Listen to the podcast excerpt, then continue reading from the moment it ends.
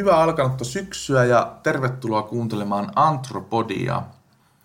Tämänkertaisessa Antropodin jaksossa tehdään hieman uusia aluevaltauksia kahdellakin tavalla.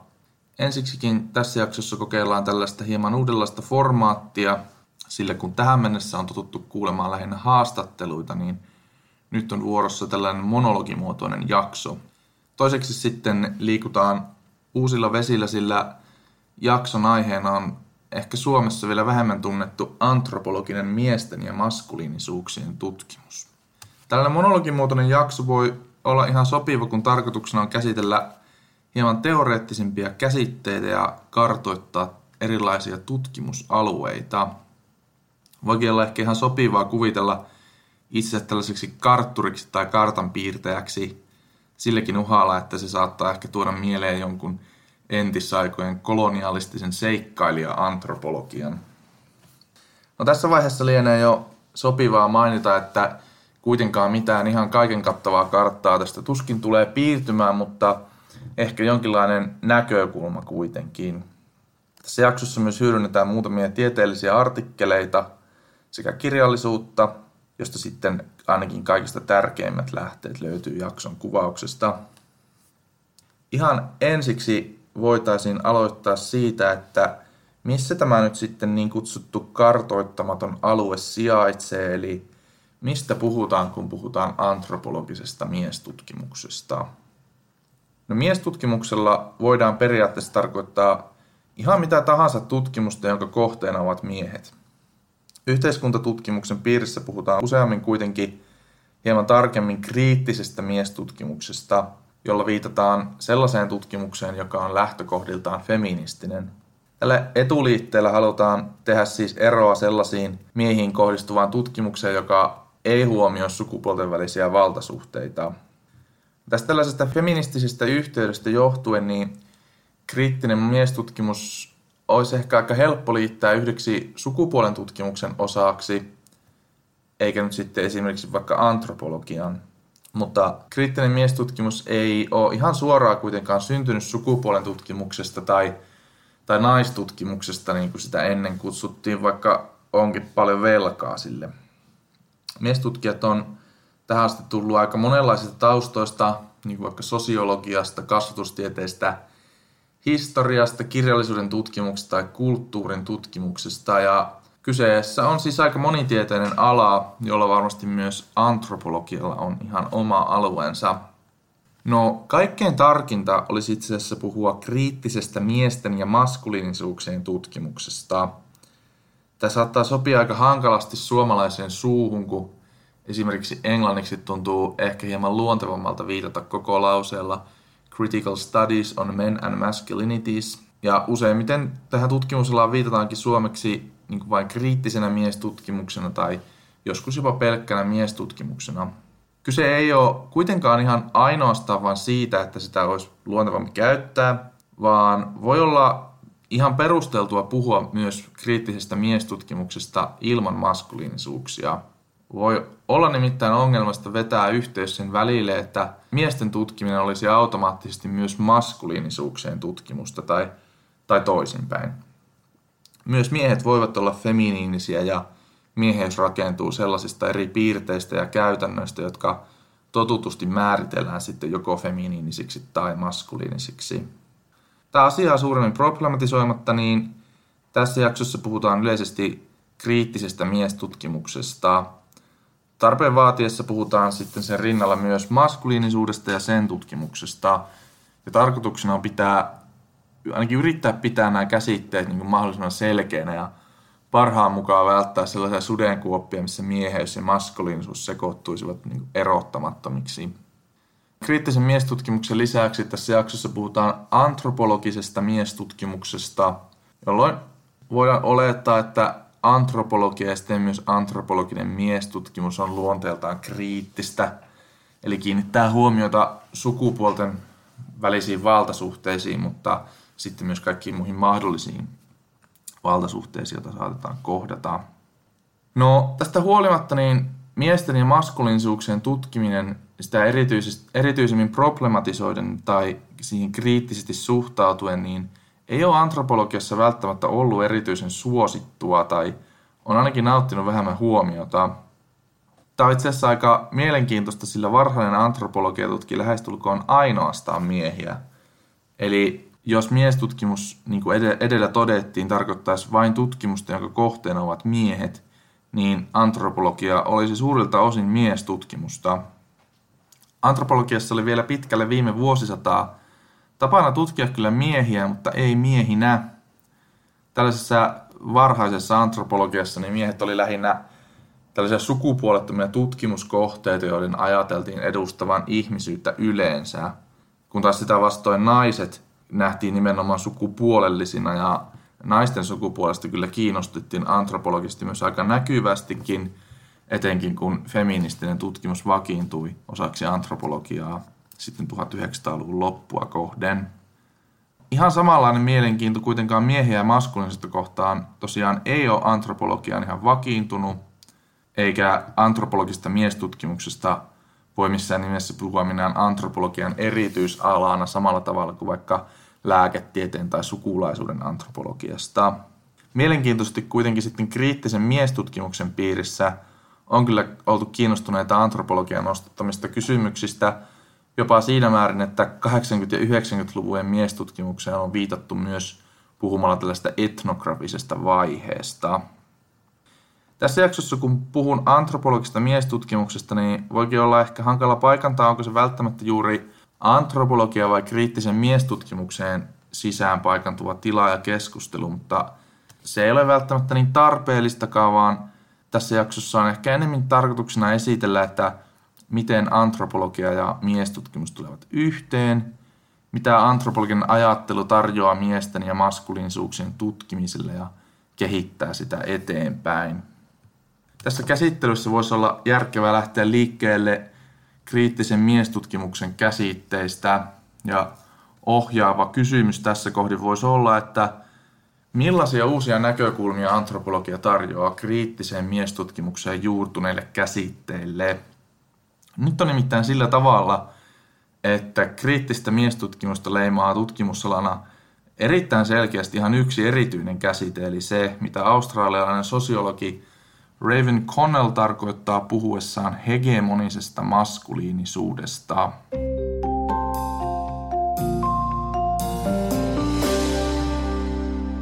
Australialainen Raven Connell kirjoitti sukupuolta ja maskuliinisuutta koskettavat teoriansa 80- ja 90-luvuilla vastauksena silloin vallalla olleelle sukupuolirooliteorialle. Etenkin Connellin teosta Masculinities pidetään miestutkimuksen klassikkona. Connellin hegemoninen maskuliinisuus on kriittisessä miestutkimuksessa niin keskeinen käsite, että jos tekisi tutkimuksen mainitsematta sitä edes kritisoidakseen, niin heräisi melkein kysymys, että – onko se kriittistä miestutkimusta ollenkaan. Jos näin tekisi, niin kyseessä voisi ehkä olla sitten ennemminkin juuri sukupuolen tutkimusta, missä vaikka feministifilosofi Judith Butlerin sukupuolen teoretisoinnit on vastaavassa asemassa. Ja Butleriakin toki käytetään kriittisessä miestutkimuksessa ja on myös sellaista kriittistä miestutkimusta, joka myös hylkää nämä Connellin teoretisoinnit kokonaan. Mutta mitä sitten tarkoittaa se, että jokin maskuliinisuus on hegemonista. Tämä huomio tulee Connellin käyttöön melko suoraan marksilaiselta yhteiskuntateoreetikolta Antonio Gramsilta, joka 1800- ja 1900-lukujen vaihteessa pohti sitä marksilaisia pohdittanutta kysymystä, että miten voi olla mahdollista, että suuret kansanjoukot ei vaan ota valtaa käsiinsä ja poista selvästi pienempää hallitsevaa luokkaa vallankahvasta, joka nauttii etuoikeuksista suurten kansanjoukkojen kustannuksella. Gramsci esitti vastaukseksi tämän vallitsevan luokan hegemoniaa, että hallitseva eliitti on jollakin tavalla saanut uskoteltua tai eri tavoilla tehtyä sen vallitsevan tilanteen kaikille hyväksyttäväksi. Mutta mikä sitten olisi tällaista hegemonista valtaa käyttävää miesten ryhmää, toisin kuin Gramsin aikana, jolloin melko varmasti oli mahdollista puhua tällaista selkeästä eliitistä, joka nautti näistä etuoikeuksista muiden kustannuksella, niin miehistä ei ainakaan nykyään, eikä tuskin enää 90-luvullakaan, kun Konnelta taas käsitettä muotoili, niin ole ihan samalla tavalla mahdollista puhua tällä tavalla. Ja Connell ei puhukaan hegemonista maskuliinisuudesta niin missään tilastollisessa mielessä siten, että kyseessä olisi jokin tunnistettavissa oleva miesten ryhmä. Hegemonisessa maskuliinisuudessa on enemmän kyse ehkä ihanteiden tai normien järjestelmästä, joka normalisoi naisten ja muiden hegemonisen maskuliinisuuden ulkopuolelle rajattujen miesten alistettua asemaa. Hieman laajemmin tunnettu ja arkikielessäkin nykyään käytetty patriarkaatin käsite on vähintäänkin sukua Connellin hegemoniselle maskuliinisuudelle. Ja hegemonisen maskuliinisuuden ymmärtäminen saattaa olla helpompaa juuri sen kautta. Connell itse määrittelee hegemonisen maskuliinisuuden tarkoittavan tarkalleen – Sitaatti. Sellaista miessukupuolen käytäntöä, joka kunakin hetkenä ilmentää vastauksen kysymykseen patriarkaatin legitimiteetistä ja takaa miesten valta-aseman sekä naisten alistumisen. Sitaatti päättyy. Tässä määrittelyssä Connell siis viittaa nimenomaisesti juuri siihen gramsilaiseen kysymykseen hallitsevan eliitin legitimiteetistä, eli mikä tekee vallitsevasta tilanteesta niin laajasti hyväksytyn ja miksi määrältään suurempi alistettu ryhmä ei poista hallitsevaa ryhmää vallasta. Ero patriarkaatin ja hegemonisen maskuliinisuuden välillä on siis se, että ensimmäinen viittaa näihin vallitseviin sukupuolten välisiin valtasuhteisiin, jotka jälkimmäinen pyrkii pitämään oikeutettuina.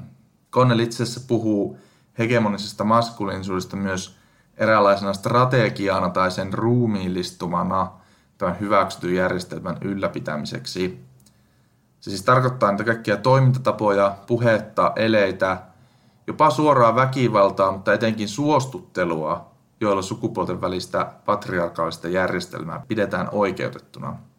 Tämä nyt on vielä aika yleinen kuvaus, että mitä hegemoninen maskuliinisuus sisältää. Eli millaisia nyt olisi vaikka ne puheet ja eleet, jotka ymmärretään hegemoniseksi maskuliinisuudeksi. Ehkä antropologia enemmän miellyttävällä tavalla, niin – Tämä hegemoninen maskuliinisuus on määritelty myös kussakin kulttuuripiirissä kaikkein hyväksytyimmäksi tavaksi olla mies.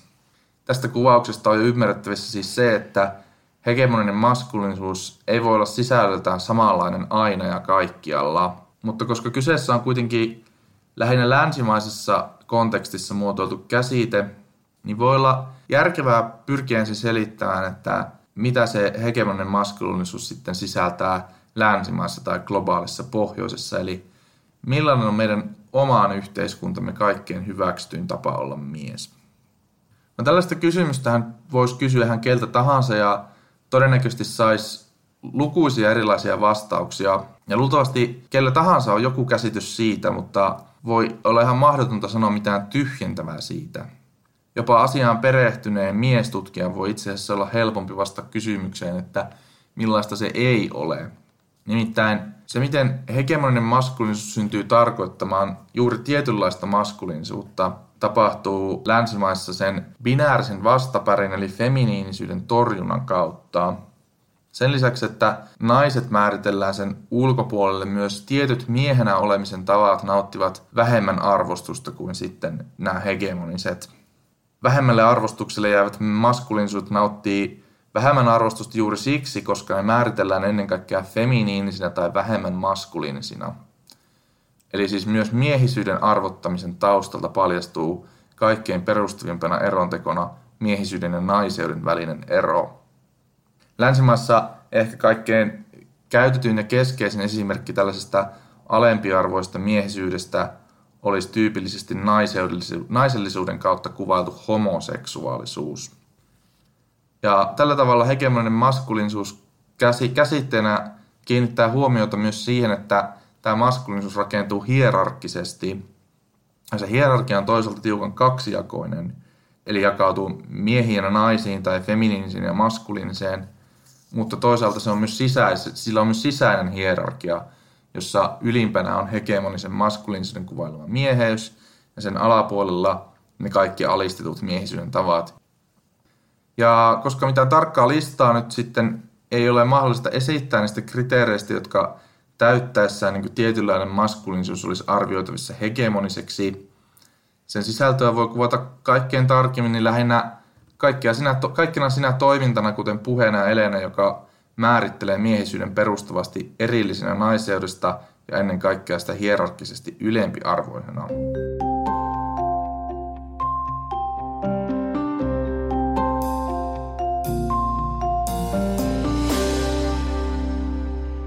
Tähän asti ollaan käsitelty lähinnä kriittistä miesten ja maskuliinisuuksien tutkimusta ja tutustuu etenkin yhteen keskeiseen käsitteeseen ja seuraavana on sitten tarkoituksena tutustua tarkemmin nykyantropologian käsittelyihin miehistä ja maskuliinisuuksista. Johdettavana kysymykseen se, että mitä uusia näkökulmia antropologia voi kriittiselle miesten ja maskuliinisuuksien tutkimukselle tarjota. Ja luonnollisesti kiinnostus kohdistuu myös siihen, että mitä sanottavaa antropologialla on tästä hegemonisesta maskuliinisuudesta, joka on kriittisen miestutkimuksen kentällä erittäin keskeinen. On tietysti myös sellaista antropologiaa, joka ei välttämättä sano tästä hegemonista maskuliinista mitään, vaan jättää sen kokonaan huomioon tai vastaavasti ottaa sen täysin annettuna eikä kommentoi sitä varsinaisesti mitenkään.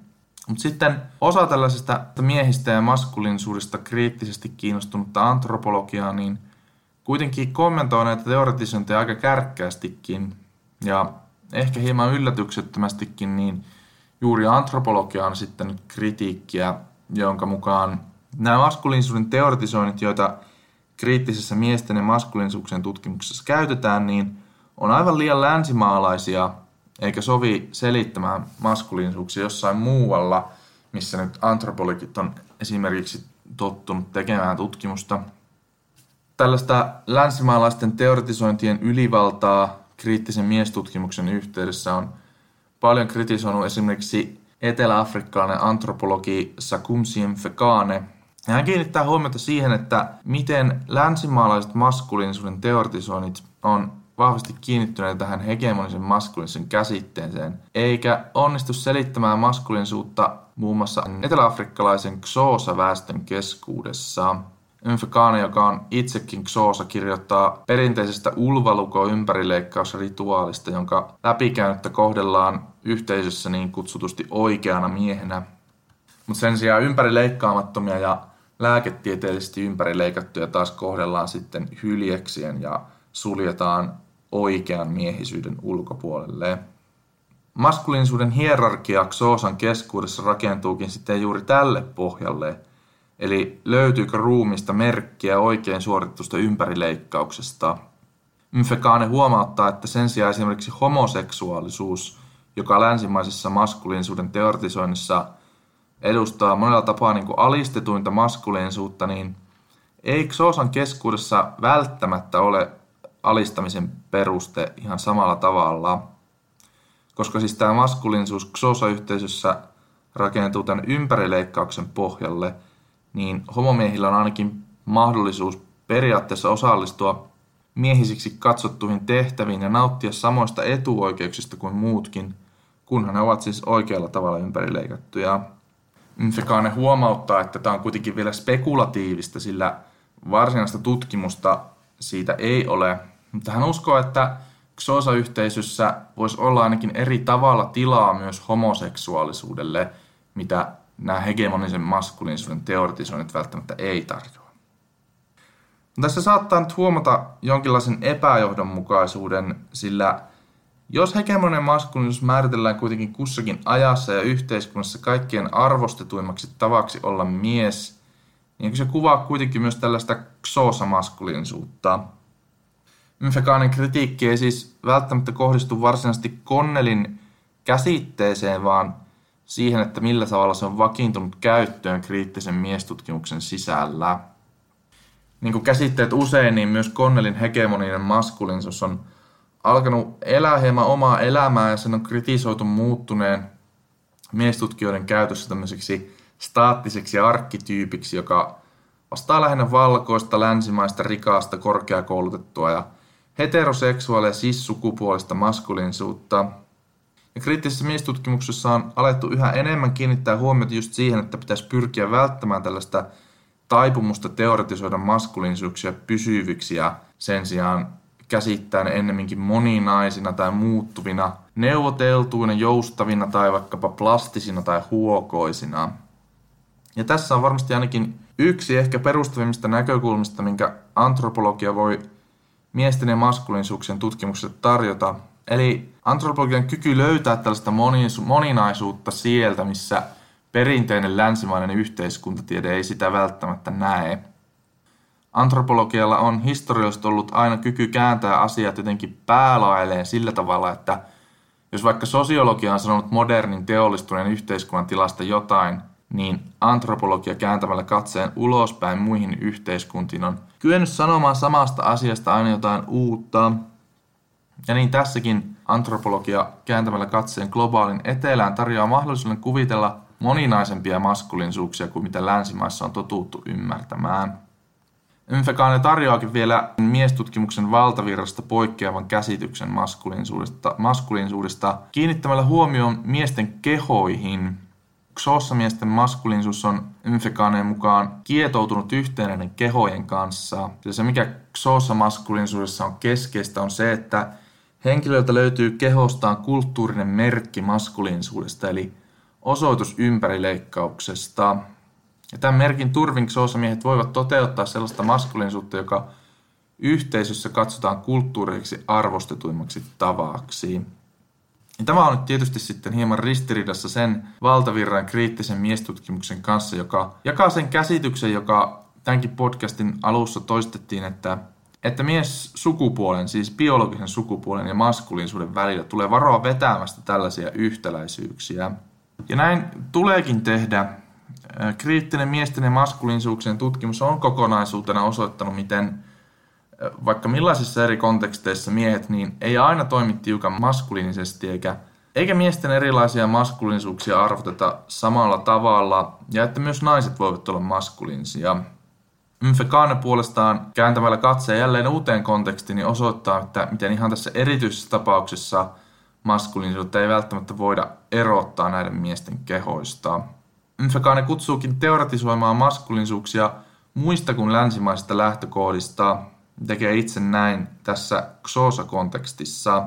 Hänen tarkoituksenaan on dekolonisoida kriittistä miesten ja maskuliinisuuksien tutkimusta.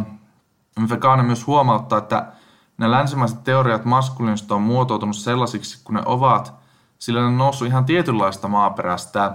Ja länsimaiden tapauksessa on tarkoittanut esimerkiksi huolta heteroseksuaalisten miesten harjoittamasta sorrosta naisia ja homomiehiä kohtaan. Ja vaikka nämä huolet tietenkin resonoi myös muualla maailmassa, ei kuitenkaan voida olettaa, että sen pohjalta muotoilut maskuliinisuuden teoreettiset olisi välttämättä päteviä aina ja kaikkialla. Samalla tavalla myöskään tällainen tiukka biologisen ja sosiaalisen sukupuolen erottaminen ei Emfekaanen mukaan vaikuta olevan pätevä selittämään maskuliinisuutta nyt hän tässä hänen esimerkkitapauksessaan. Tätä Emfekaanen kritiikkiä voisi varmasti lähteä purkamaan monesta eri suunnasta ja sen kanssa käydä vuoropuheluun kriittisen miesten ja maskuliinisuuksien tutkimuksen näkökulmasta, mikä ei ehkä ole ihan tämän jakson puitteissa tehtävissä. Tämä kritiikki on kuitenkin todella tervetullut ja todella hyvä esimerkki siitä, että mitä antropologinen miestutkimus voi olla. Eräs toinen ja omasta mielestäni aika raikkaalla tavalla maskuliinisuutta nyt sitten muista kuin länsimaisista lähtökohdista käsitteellä artikkeli julkaistiin vuoden 2017 Journal of Extreme Anthropology-lehden erikoisnumerossa Extreme Masculinities.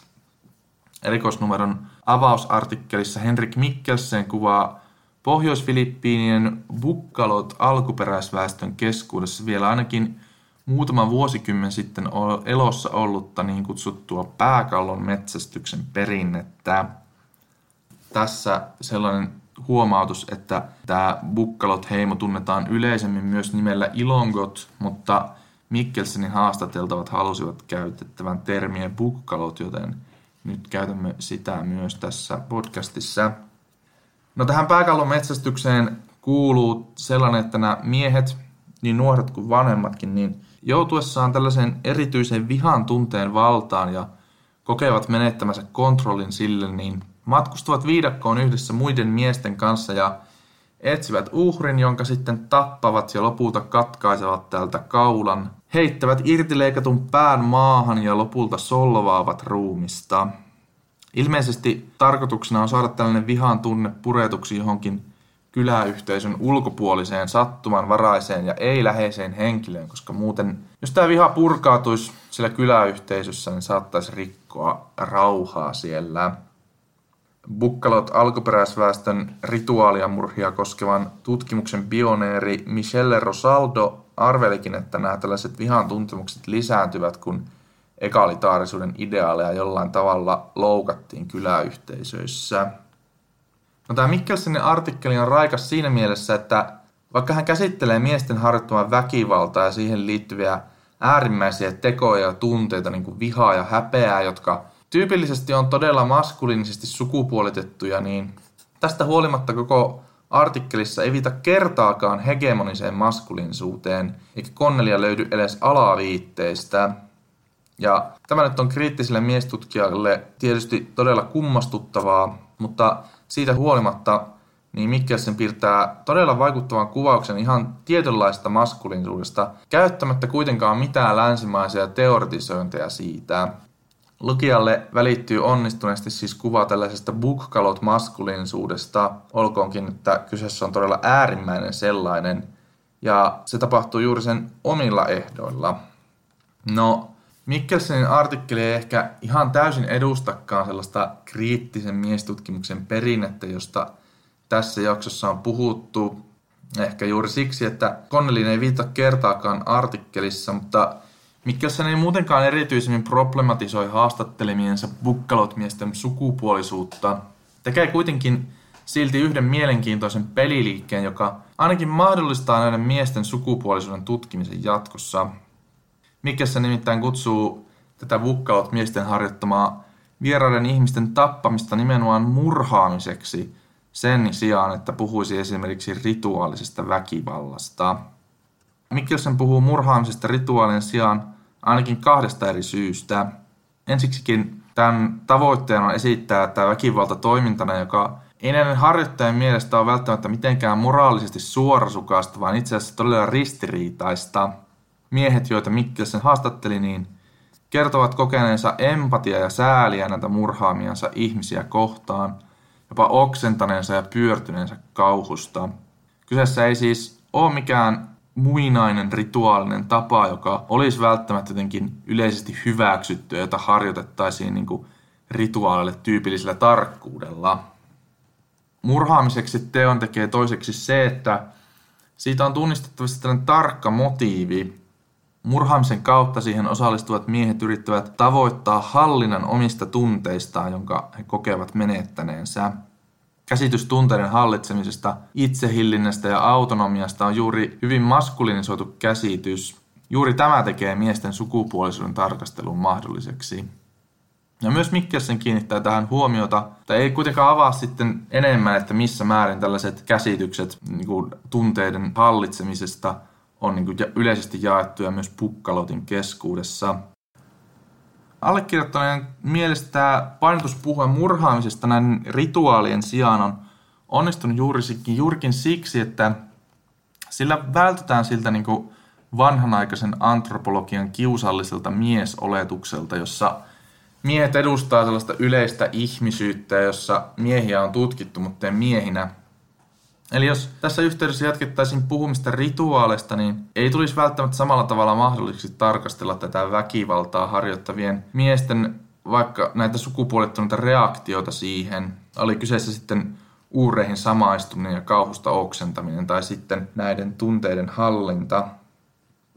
Tällä tavalla tämä bukkalot maskuliinisuus piirtyy siis hyvin niin kuin ristiriitasena – joka on oikeastaan niin tällaiselle modernille maskuliinisuudelle todella tyypillistä, jossa siis miehisyys rakentuu tavallaan niin erilaisista palikoista, jotka saattaa olla enemmän tai vähemmän feminiinisiä tai maskuliinisia.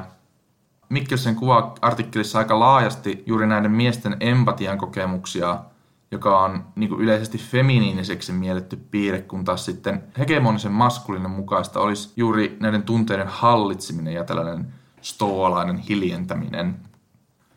No tietenkin myös kun puhutaan rituaalien sijaan murhaamisesta, niin se avaa tämä aihealue myös kriittiselle miestutkimukselle helpommin lähestyttäväksi. Miehet on surullista kyllä yliedustettuja liittyen lähestulkoon kaikkeen, mikä liittyy murhaamiseen, tappamiseen, väkivaltaan ja sotaan. Tämän kautta tämä bukkalotien murhaperinteen ymmärtäminen tulee helpommaksi myös kriittisen miestutkimuksen käsittein. Ehkäpä yksi antropologia ja kriittisen miestutkimuksen itsestään selvin risteemäkohta löytyykin juuri väkivallan tutkimuksesta. Antropologia, joka on historiallisesti niin kietoutunut kolonialismin historiaan, niin on aina työskennellyt myös väkivallan kanssa. Kriittistä miestutkimusta väkivalta tietysti kiinnostaa myös, sillä miehet ovat ja ovat aina olleet väkivallan näkyvimpiä käyttäjiä, mutta lähes yhtä usein saaneet siitä myös osansa. No vaikka miehet on yliedustettuja kaikessa väkivaltaan liittyvässä, niin kuitenkaan sellaiset johtopäätökset, joissa mieheyden ja väkivallan ajateltaisiin olevan jossakin luonnollisessa yhteydessä, niin on tietysti antropologialle ja kriittiselle miestutkimukselle niin täysin mahdotonta hyväksyä. Kuitenkin tällainen yleinen totuus, joita antropologit on tottunut haastamaan, niin on se, että miehet on jotenkin mukaan luonnollisesti väkivaltaisia ja väkivaltaisuus itsessään miehistä. Tällainen käsitys selviää tietenkin jo vaikka sellaisesta sanonnasta kuin pojat on poikia. Juuri tähän kysymykseen paneutuu myös Current Anthropology-lehden erikoisnumero vuodelta 2021. Tässä lehdessä niin kirjoittajat pyrkii luomaan antropologista ymmärrystä maskuliinisuudesta, mieheydestä ja väkivallasta. Tämän erikoisnumeron johdannossa Matthew Gutman, Robin Nelson ja Augustin Fuentes haastaa tällaisen luonnollisen yhteyden miessukupuolen ja väkivaltaisuuden välillä ja kiinnittää erityistä huomiota ilmiöön, jota he kutsuu biopulinaksi, englanniksi siis biobabble. Tässä kirjoittajan yhteydessä tämä biopulina tarkoittaa ennen kaikkea sellaista väärinymmärrystä, jonka mukaan korkeampi testosteronin taso olisi jotenkin kausaalisessa yhteydessä väkivaltaan. Kirjoittajat haluaa haastaa tämän näkemyksen, sillä jos näin todella olisi, niin se voitaisiin samalla ymmärtää tarkoittavan myös sitä, että tällainen väkivaltainen hegemoninen maskuliinisuus olisi jotenkin biologisesti perusteltavissa ja miehessä luonnollista ja sisäsyntyistä, jolloin myös sitten itse asiassa maskuliinisuudet ylipäätään olisi biologisten tekijöiden, niin kuin vaikka testosteronin määrittävää ja seurausta siitä, eikä suinkaan mikään sosiaalisesti rakentunut ilmiö.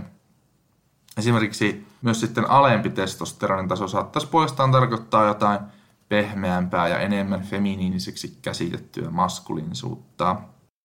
Ne kirjoittajat vaikuttavat suhtautuvan kriittisesti tyypillisiin ja popularisoituihin niin kutsuttuihin niin kuin kovaan tieteen tarjoaman selityksiin, mutta kirjoittajat ei kuitenkaan hyökkää näitä niin kutsuttuja kovia tieteitä kohtaan, vaan juuri niihin perustuvia pseudotieteellisiä popularisointeja kohtaan.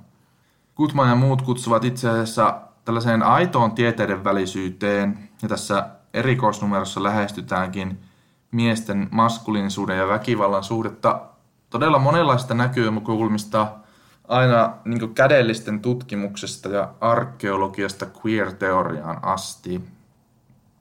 Kun katsoo ympärilleen, niin onkin itse asiassa todella erikoista, että tällainen luonnollistava puhe miesten väkivaltaisuudesta on niin yleistä. Ei kaikki miehet tietenkään ole väkivaltaisia, eikä kaikenlainen maskuliinisuus ole sellaista, joka edes pyrkii naisten ja muiden maskuliinisuuksien alistamiseen. Esimerkiksi tanskalaiset sosiologit Andorte Christensen ja Sune Jensen huomauttaa, miten Pohjoismainen tällainen hoivaisuuden kulttuuri, jossa isät osallistuvat merkittävissä määrin lasten hoitoon myös itsenäisesti, niin ei tähtää välttämättä naisten alistamiseen. Usein juuri Pohjoismaita ylistetäänkin siinä, että miten ne on sosiaalipoliittisesti luonut niin ympäristön tällaisen hoivaisuuden kukoistukselle. Antropologit saattaa kuitenkin huomauttaa, että miten sen rinnalla samalla kuitenkin vaikka arabimiehiä kuvataan stereotyyppisesti tällaisina – naisia alistavina vaimosta ja lapsistaan, tunteellisesti etäisinä patriarkkoina.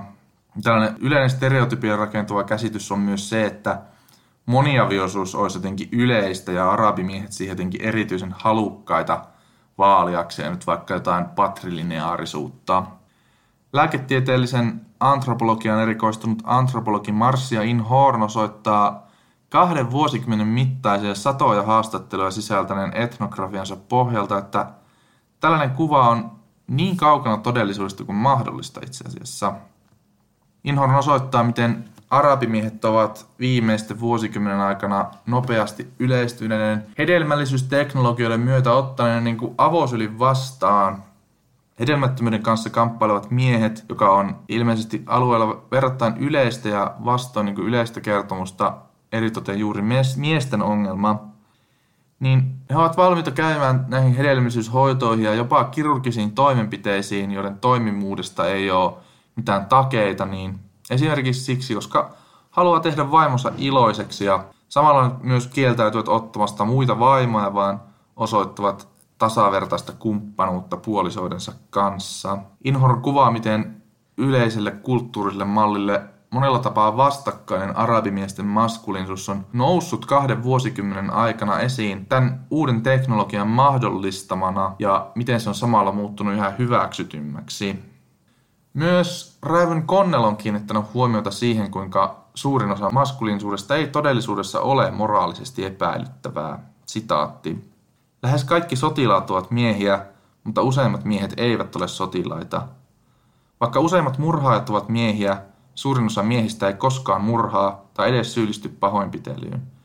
Vaikka kauhistuttava määrä miehiä raiskaa, useimmat eivät. Myös tämä vaatii selitystä. Sitaatti päättyy. Connell kirjoitti äskeisen sitaatin vuonna 2000 ja vaikka se nyt voitaisiin ehkä ainakin asiayhteydestä irrotettuna tulkita jonain not all men tyylisenä ulostuloa, niin se ei ole Connellin tarkoitus. Ennemmin Connell herättää huomiota siihen, että miten myös toisenlaiset maskulinsut on kuviteltavissa. Tässäkin jaksossa on käsitelty, miten maskulinsuuksia voi kuvitella vaikka länsimaisten teoretisointien ulkopuolelta. Tällainen uusien ja pikemminkin moninaisten maskulinsuuksien tunnistaminen ja löytäminen tai tavallaan niiden keksiminen on kriittisessä miesten ja maskuliinisuuksien tutkimuksessa aika yleistä ja myös tärkeä osa niistä kiinnostunutta antropologiaa.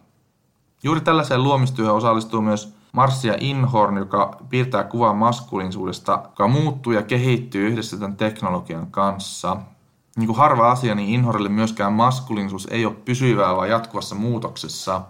Tätä muutosta Inhorn kuvaa emergenssin käsitteelle, jota nyt tässä ei aleta synsyömmin esittelemään, mutta jolla hän haluaa kuvata näiden uudenlaisten miehenä olemisen käytäntöjen putkahtamista tai ilmiintymistä – Uudenlaiset miehenä olemisen tavat nousevat esiin sellaisista raoista, joiden täyttäminen kunakin hetkenä ei välttämättä ole suoraa vallitsevan kulttuurin vastaista tai niille vaihtoehtoista, mutta saattavat myöhemmin tulla osaksi sitä.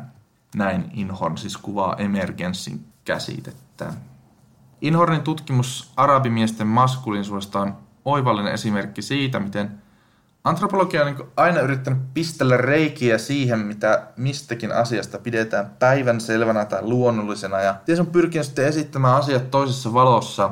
Myös kriittisen miesten ja maskuliinisuuksien tutkimuksen ohjelma, jos sellaista voi väittää olevan, niin on hyvin samankaltainen. Ja jos antropologia on jossain ekspertti, niin omasta mielestäni ainakin siinä, että se osaa aina löytää jonkun toisen ja usein niin kuin pienemmän ja yksityiskohtaisemman kontekstin, josta se onnistuu haastaa näitä yleisiä totuuksia, jotka on puolestaan sitten niin yleistäviä. Tässä jaksossakin esitettyjen esimerkkien kautta on toivottavasti, jos ei kokonaan rikottu ja räjäytetty, niin ainakin hieman kolhittu jotain sellaisia totuuksia, joita liittyy miehiin ja maskuliinisuuksiin. Sikäli kun kriittisen miestutkimuksen asialla löytää ja keksiä uusia tapoja olla mies, jotka olisivat, jos ei nyt ehkä parempia, niin ehkä eettisempiä, jota jotka siis uskaltaa haastaa yleisiä totuuksia mieheydestä, niin antropologia tarjoaa miesten ja maskuliinisuuksien ajattelulle loistavat puitteet tähän. Tässä jaksossa on nyt siis käsitelty kriittisen miestutkimuksen keskeistä käsitteistöä ja mitä antropologia voi tarjota niiden ajattelulle sekä myös ihan uudenlaisten maskuliinisuuksien ajattelulle. Esimerkit, joita tässä jaksossa on käytetty, liittyy kriittisen miestutkimuksen ohella myös muun muassa kolonialismin väkivallan tutkimukseen sekä lääketieteen antropologiaan. On myös puhuttu hormoneista ja viitattu arkeologiaan ja luonnontieteisiin asti. Antropologinen miestutkimus siis todellakin vaikuttaa pitävään sisällään todella laajan määrän eri näkökulmia ja aiheita ja väittäisin jopa, että antropologian kautta sellaisetkin aiheet, joita tällaisessa niin kutsutussa perinteisessä kriittisessä miestutkimuksessa, joka olisi ehkä enemmän kallella vaikka sosiologian tai sukupuolen tutkimukseen, niin ei ole totuttu käsittelemään. Niin kuin alussa todettiin, niin tämä katsaus ei varmaankaan ole ollut niin kuin kaiken kattava kuvaus siitä, mitä kaikkea antropologinen miestutkimus voi pitää ja pitää jo tälläkin hetkellä sisällään, mutta toivottavasti nyt on kuitenkin avautunut käsitys siitä, että mitä kaikkea se voi sisältää. Samalla tavalla kuin maskuliinisuus ja mieheys avautuvat mahdollisuuksille, niin myös niiden tutkimus voi olla kuviteltavissa minkä malliseksi tahansa. Näihin sanoihin voikin olla hyvä todeta tämä jakso päättyneeksi. Toivottavasti nautitte ja toivottavasti tällainen monologimuotoinen jakso oli myös viihdyttävää. Ensi kerralla jälleen uusia antropologisia aiheita.